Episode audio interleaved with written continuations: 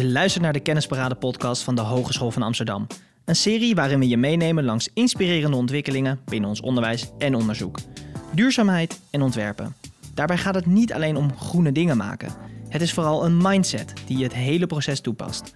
Astrid Lupse, coördinator duurzaamheid bij de faculteit Digitale Media en Creatieve Industrie, vertelt samen met haar collega's Natasja van Schaik en Carolina van Gerwen hoe zij studenten in contact brengen met vraagstukken en pioniers uit het werkveld.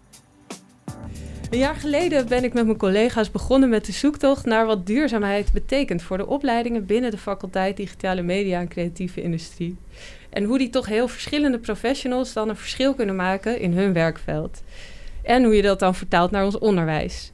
Goed om eerst te benoemen. Met duurzaamheid bedoelen we niet alleen maar dingen die goed zijn voor de natuur. Ook de sociale aspecten horen hierbij. Eigenlijk alles wat bijdraagt dat we weer in een wereld terechtkomen die leefbaar en veerkrachtig is. En wat mij betreft start dat bij de realisatie dat we veel inniger verbonden zijn met de natuurlijke wereld dan we nu in ons dagelijks leven ervaren. Nou, maken en duurzaamheid, daar zit een spanningsveld. Want wat ontwerpers maken heeft impact. Impact op mensen, maar ook op organisaties, op de politiek en op de planeet. Veel van de huidige ontwerpdisciplines hebben eigenlijk pas een vlucht genomen toen de massaproductie en consumptie opkwam. Ontwerpers zijn dus eigenlijk mede verantwoordelijk voor het creëren van de huidige onhoudbare situatie. En tegelijkertijd hebben ontwerpers een enorme drive om nieuwe dingen uit te proberen en dingen te verbeteren. Er zijn steeds meer ontwerpers bewust dat ze met hun creativiteit ook een bijdrage kunnen leveren om het tijd te keren. Door mee te denken over een alternatief systeem. Door dingen te maken die laten zien dat het echt anders kan. Nou, de vraag die wij ons steeds stellen is: hoe leiden we nou verantwoordelijke makers op? Hoe zorg je er nou voor dat die toekomstige professionals gaan nadenken over duurzaamheid in hun vakgebied? Nou, een superleuke zoektocht vind ik zelf. Inmiddels heb ik heel veel docenten en studenten gesproken over wat duurzaamheid voor hen betekent in hun eigen vakgebied. Voor een deel gaat het over kennis, maar vooral gaat het over een houding die je aanneemt. We kijken echt naar wat er dan in dat specifieke werkveld gebeurt en wat er speelt. En we leren studenten om daar door een duurzaamheidslens naar te kijken. Nou, een paar voorbeelden van hoe je dat in de opleidingen uh, tegenkomt. Modestudenten leren om naar de hele modeketen te kijken en te ontdekken welke veranderingen er nodig zijn om schade op mensen en het milieu drastisch te verlagen. Want de mode-industrie is een van de meest vervuilende industrieën van alle industrieën. Bij de opleiding Communicatie en Creative Business doen ze het anders. Daar zit uh, duurzaamheid echt op een strategische manier verankerd in het uh, programma. Het zit namelijk in de leeruitkomsten van de opleiding. En daarmee komt het in ieder onderdeel van de studie terug. Of je nou een commerciële richting kiest of een meer idealistische. Het hoort er gewoon bij dat je je project door een duurzame lens bekijkt. Dan de ontwerpers van digitale producten. Zij leren dat digitaal niet per se altijd socialer is en zeker ook niet altijd groener. Bij de opleiding Communicatie en Multimedia Design zit er bijvoorbeeld veel ethiek in de opleiding, zodat studenten continu leren bevragen waar ze aan werken en kritisch leren kijken of hun ontwerpvoorstel wel een echte oplossing is voor een echt probleem. Bij deze opleiding is er bijvoorbeeld het semester Behavioral Design. Ethiek heeft in dit halfjaar een centrale plek. In dit semester wordt heel goed gekeken hoe je studenten aankrijgt voor duurzaamheid. Op initiatief van coördinator Irma Driessen kregen de docenten dit jaar budget vanuit de faculteit om nieuwe dingen uit te proberen in hun onderwijs om duurzaamheid interessant te maken voor studenten. Laten we luisteren naar docent Natasja van Schaik, die afgelopen half jaar coach was in dit uh, themasemester. Ik ben eh, coach geweest dit afgelopen eh, half jaar bij het project Behavioral Design. Uh, dat is een project wat bij de CMD, de opleiding waar ik werkzaam ben, is ontworpen door drie collega's van mij, die ik toch graag even noem. Irma Driesen, Jaap Evenhuis en Mickey van Zeil. Zij hebben dit project ontworpen, hebben daar inderdaad een budget voor gekregen. En zij hebben dat ontworpen met, met een visie die eigenlijk berust op het feit dat uh, ze zeggen van nou, wij leiden op tot ontwerpers uh, en ontwerpers die beïnvloeden gedrag. En als we nou mensen duurzamer willen leren leven, dan hebben we het heel erg over gedrag. En onze studenten uh, gaan dat beïnvloeden. En dat smeekt om een verantwoordelijkheid. Dus eigenlijk is dat de basis waarop het hele project rust. Een ontwerper, een maker, die heeft de verantwoordelijkheid omdat hij gedrag beïnvloedt. Dat vraagt om een kritisch en een enorm bewustzijn als maker, als mens, als student. Uh, en dit doen wij op een aantal manieren. Uh, dit doen we door bijvoorbeeld psychologie, ethiek en ontwerpen te integreren. Uh, dat zijn geen losse vakken. Je wordt voortdurend de, geïntegreerd, getoetst op deze drie onderdelen.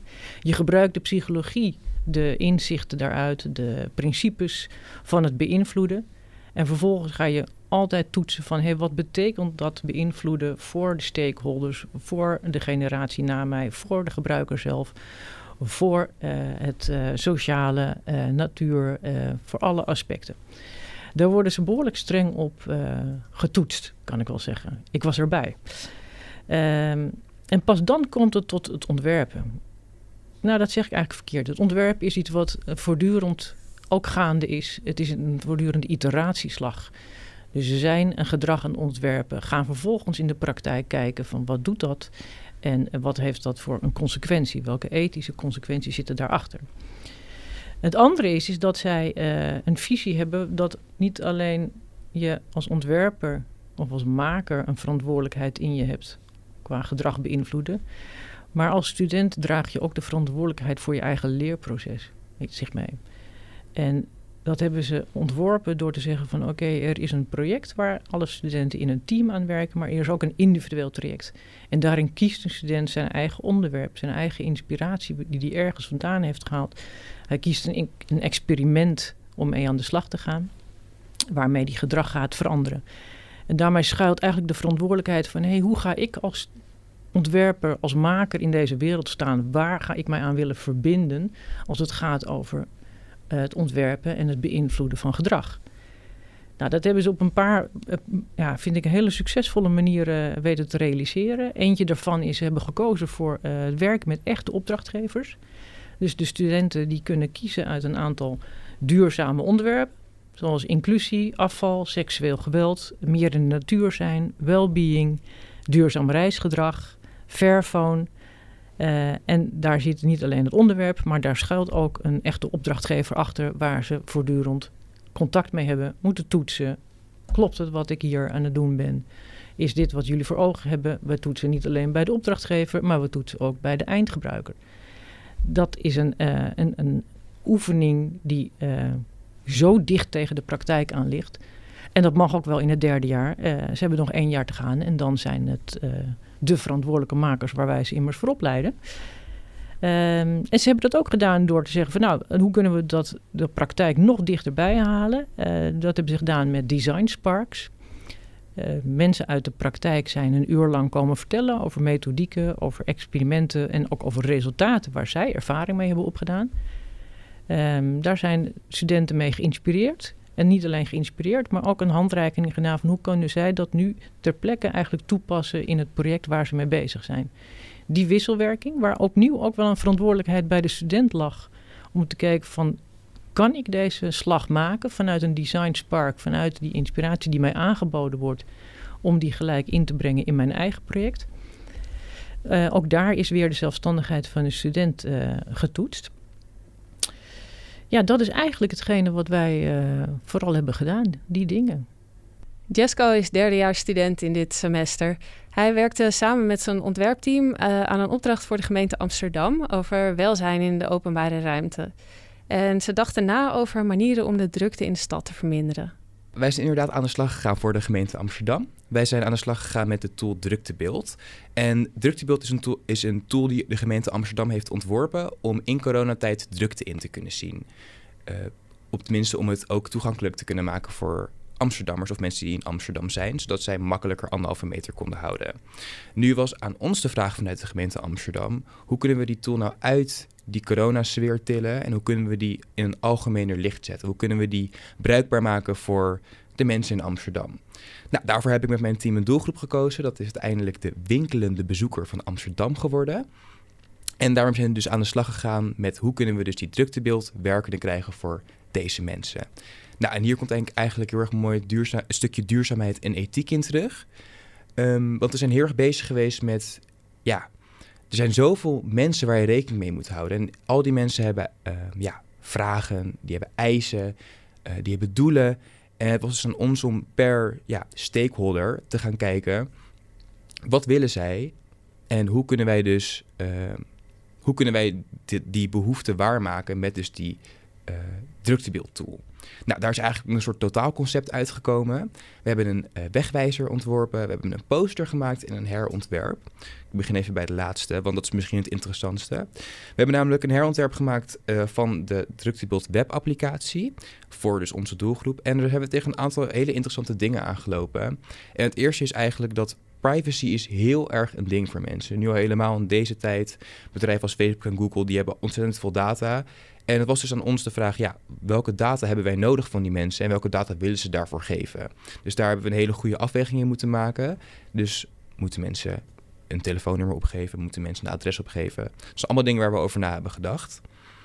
Uh, dan de wegwijzer die we hebben gemaakt erbij. Uh, heel Amsterdam staat al vol met wegwijzers en het was aan ons om eigenlijk een soort upgrade daarvan te maken. Uh, zodat mensen ook op straat direct konden inzien als ze in de straten van Amsterdam liepen. Uh, ja, waar is het druk? Waar is het niet druk? Um, en dat ze daar dus zelf heel erg een actieve keuze in konden maken. En wat heel erg interessant was en wat heel erg snel bleek, is dat uh, winkeliers liever niet hadden dat wij mensen direct wegstuurden. dat is wel ons eerste idee, dat we echt mensen een andere route op gingen sturen om dus die drukte in Amsterdam houdbaar te kunnen houden. Alleen dat was gewoon niet wenselijk, omdat minder mensen betekent uiteraard minder omzet voor een bedrijf. Dus uiteindelijk hebben we dat zo op kunnen lossen dat mensen daar zelf actief een keuze in kunnen maken. En die worden door middels de posters die we hebben ontworpen, worden ze daar op het station bijvoorbeeld aan herinnerd. Van hé, hey, die keuze is er daadwerkelijk. En bekijk de app vooral als je niet in de drukte wilt lopen. En dat vond ik super interessant. En dat vond ik eigenlijk, het hele ethiekgedeelte vond ik heel erg interessant over dit hele vak. Omdat het je heel erg doet nadenken over ethiek. En daarbij dus ook eigenlijk automatisch een beetje duurzaamheid. We zijn natuurlijk ja, we leven in een wereld waarin de uh, klimaatcrisis toch wel aan de gang is. En je ziet heel erg dat eigenlijk op elk vakgebied, elk ding wat je doet, zit er wel iets van ethiek bij. Bijvoorbeeld ga ik daadwerkelijk de website van Red Bull ontwerpen, terwijl als mensen dat drinken, uh, ze er eigenlijk maar twee slokken van mogen nemen. En dat zijn hele interessante keuzes waar wij ook mee geconfronteerd worden tijdens, uh, tijdens het vak behavioral design. En het was heel erg leuk om erover na te denken, eh, over na te denken en ook echt om daar het gesprek over te gaan met elkaar. En dat vond ik, dat vond ik heel erg vet uh, aan dit hele vak wat ik hierin heb gevolgd. En ik denk dat ik voor mezelf daarin heel erg meeneem dat je altijd moet kijken hoe wordt jouw product gebruikt. En ook uiteindelijk waar eindigt je product? Eindigt het op de vuilstort? Kunnen mensen terugbrengen? Um, kunnen mensen het zelf afbreken? Het zijn nu ook allemaal dingen die je natuurlijk zelf weer terug in de grond kan stoppen. Papieren bekers bijvoorbeeld. Super gave ontwikkeling. Maar ik vind dat heel erg belangrijk dat je uh, ja, heel erg bewust bent van de keuzes die je maakt. En ik denk dat ook dat een, uh, een goede ontwerper maakt. Carolina van Gerven-Vet is ook een docent die budget aanvroeg om haar studenten iets extra's te brengen op het gebied van duurzaamheid. Zij geeft les bij Amfi, de modeopleiding. En haar programma gaat over circulariteit. De studenten verkennen daar innovatieve oplossingen voor het hergebruik van materialen. Zij nodigde de organisatie Labeled By uit om met de studenten een workshop te doen. Ik geef al sinds 2009 les in duurzaamheid, zingeving en circulariteit. En ik zie daar gelukkig nu goede ontwikkelingen in. Zeker nu de EU en daarmee ook Amsterdam hun doelstellingen helder hebben gesteld, kunnen we ergens naartoe gaan werken. Tussen 2009 en 2019 leek het haast trek aan een dood paard. Want studenten hadden helemaal geen zin meer in het onderwerp en gooiden de kont tegen de krip. Nu wordt het echt en uh, nu moeten we echt gaan betalen voor wat we doen met de schade die we toebrengen aan het milieu. En ik merk ook dat studenten het veel meer interesseert. En dat is super fijn om te merken, want het is echt en het leeft en zij willen er wat aan gaan doen. We maken regelmatig gebruik van externe partijen en juist om te horen wat er in de industrie speelt. Waar is men mee bezig en waar loopt men tegenaan en waar is behoefte aan? Zo hebben we een lecture gehad van Pauls Burst. En hij was de voormalig directeur van CNA. En met zijn 37 jaar ervaring um, in de retail was hij ervan overtuigd dat uh, er een duurzame transitie in de textielindustrie nodig is. Ehm, en hij is een van de initiatiefnemers ehm, voor een circulaire economie. En dat boeit mij ook enorm. Ehm, het, hij is een consortium gestart met verschillende textielondernemers. En is begonnen met een merk dat post-consumer waste, en dat is dus afval uh, na de consument, uh, dus textielafval, en maakt daar uh, gerecycled materiaal weer van. Super interessant ook voor studenten om dat te horen, wat er speelt in de industrie en wat zij daar zelf mee kunnen doen in hun project. Zo hebben we ook een lezing gehad van Claudia Morea. En zij is met een promotieonderzoek bezig in Italië. Um, over lifecycle assessments. En dat is iets wat momenteel veel speelt. Dat je een lifecycle assessment toepast op je artikelen om te zien hoe uh, duurzaam dit artikel is. En um, dat je de carbon footprint, dus wat doe je eigenlijk met het milieu, kunt berekenen. Doordat je dat artikel laat maken, maar ook doordat je dat artikel koopt. Wat wij beogen met het uh, semester is natuurlijk één ding. Uh, als docent zijn hoop je dat er een aantal dingen van leren, studenten. Wat ze daadwerkelijk leren, uh, dat is natuurlijk maar afwachten. Maar wat we merken in evaluaties met studenten, is dat er veel wordt meegenomen. En soms anders dan dat wij hadden bedacht van tevoren als docent.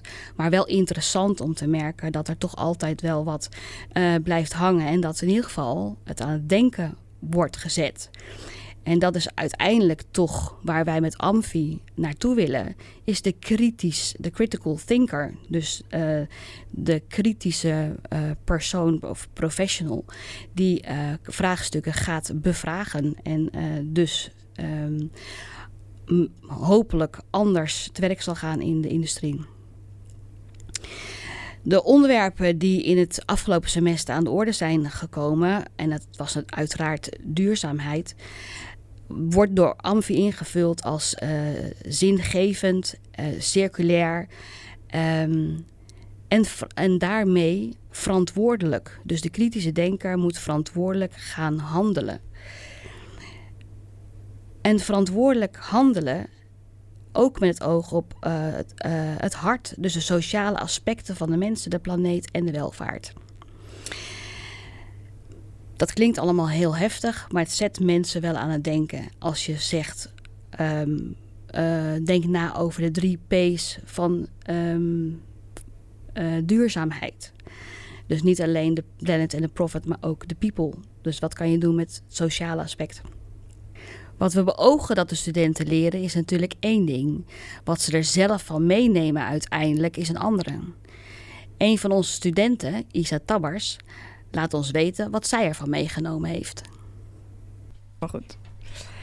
Dit semester heb ik met mijn werkgroep uh, een merk toegewezen gekregen waar wij een duurzame collectie voor moesten gaan produceren. Dit merk was in ons geval Desigual. En uh, wij hebben nu gekeken naar alle duurzame mogelijkheden om uh, onze extensie tot een succes te laten worden. Het was best wel ingewikkeld, moet ik eerlijk zeggen. In eerste instantie denk je, dit is zo gedaan. Maar het is echt een mindset van de klant en ook van jezelf die je echt moet gaan veranderen. En je kan een mindset gewoonweg niet zo snel veranderen. Het gaat nog zoveel verder. Het is daarnaast ook veel duurder dan verwacht. Um, we, kwamen er gewoon achter, als we duurzaam wilden gaan produceren, dat we op een best wel hogere verkoopprijs uitkwamen. En dit is iets wat we natuurlijk liever niet willen. Uh, liever wil je duurzaam produceren voor een lage verkoopprijs. Maar dat is helaas nog niet de realiteit. Ik heb uh, door dit project wel echt veel meer interesses gekregen uh, om een collectie duurzaam te gaan produceren. Hiervoor had ik er eigenlijk nog nooit over nagedacht om uh, misschien wel een knoopje op een duurzame manier op een uh, te laten zetten of noem maar op. Maar het is echt wel heel interessant. En ik ben ook heel erg benieuwd hoe dit later zich verder gaat ontwikkelen in bijvoorbeeld uh, op werkgebied. want ik moet duurzaamheid echt gaan meenemen in alles wat ik doe en wat ik ga ondernemen. Het wordt prioriteit nummer één. En dat is iets wat ik begin dit jaar nooit had gedacht dat ik zo zou gaan denken. Maar het is werkelijkheid geworden. En ik ga nu gewoon op een veel duurzame manier uh, te werk. En dat is heel interessant. Um, maar daarnaast vind ik het ook een heel erg eh, lastig vraagstuk. Want ehm, hoe gaat het zich verder ontwikkelen in de toekomst? Ehm, de toekomst is namelijk nog heel erg onzeker. Uh, eigen op uh, persoonlijk vlak vind ik de toekomst altijd erg onzeker. Maar als ik kijk naar werkvlak, al helemaal. Al helemaal als we kijken naar de fashion-industrie. Want de fashion-industrie, wat we soms wel eens vergeten, staat nog steeds op nummer twee van de meest vervuilende industrie in de hele wereld. Uh, en ik kwam eigenlijk weer op een realisatiemomentje afgelopen weekend. Toen was ik namelijk um, een bericht over uh, in het AD. En ik zag daar weer allemaal kledingstukken op een hoop liggen in de woestijn. Iets wat ik al lang niet in het nieuws heb gezien. Want op dit moment houdt het nieuws zich een beetje meer bezig met andere dingen. En wordt de fashionindustrie een beetje uh, aan de kant gezet. Maar dat moet eigenlijk niet. Want de fashionindustrie is zo'n belangrijke industrie en het zorgt voor zoveel milieuvervuiling. En doordat ik dat artikel weer zag, besefte ik weer even dat we nog lang niet op de goede weg zijn waar we willen zitten. Tuurlijk zijn er goede kleine stappen de goede richting in, maar nog lang niet waar we willen zijn. Er moet echt een drastische verandering gaan komen. Er rest mij dan ook echt nog altijd wel een vraag. Gaan wij ooit uh, een duurzame collectie kunnen produceren die ook echt betaalbaar is? En uh, ik denk dat we dan vooral moeten gaan kijken of dat die betaalbaar is voor de jongere doelgroep. Want wij dragen natuurlijk heel erg bij aan die vervuiling. Ik spreek in wij omdat ik, ik denk, dezelfde doelgroep heb. Ik ben namelijk ook 20. En dan denk ik, ja, uh, als ik moet kiezen tussen een kledingstuk van 20 euro of 60 euro, die misschien van 60 euro wel op een duurzame manier is geproduceerd, zou ik eerder kiezen voor het goedkopere item. Maar dat is een mindset waar we hopelijk in de toekomst verandering in kunnen brengen. Um, en ik ben heel erg benieuwd hoe zich verder dat gaat uh, ontwikkelen.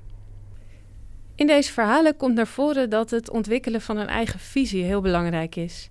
En dat die verbinding met het werkveld, waar veranderingen nu al plaatsvinden en nog veel meer gaan plaatsvinden, heel inspirerend is voor de studenten.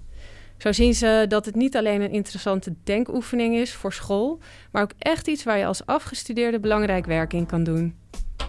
Luisteraar, ben jij docent bij de HVA en geïnspireerd geraakt om ook met iets met duurzaamheid te doen in het onderwijs? Bij elke faculteit lopen duurzaamheidscoördinatoren rond waar je mee kan sparren over hoe je dat nou doet in je lessen. Dankjewel voor het luisteren. Leuk dat je geluisterd hebt naar deze aflevering van de Kennisparade podcastserie. Wil je nou meer weten? Check dan ook de andere afleveringen van deze serie.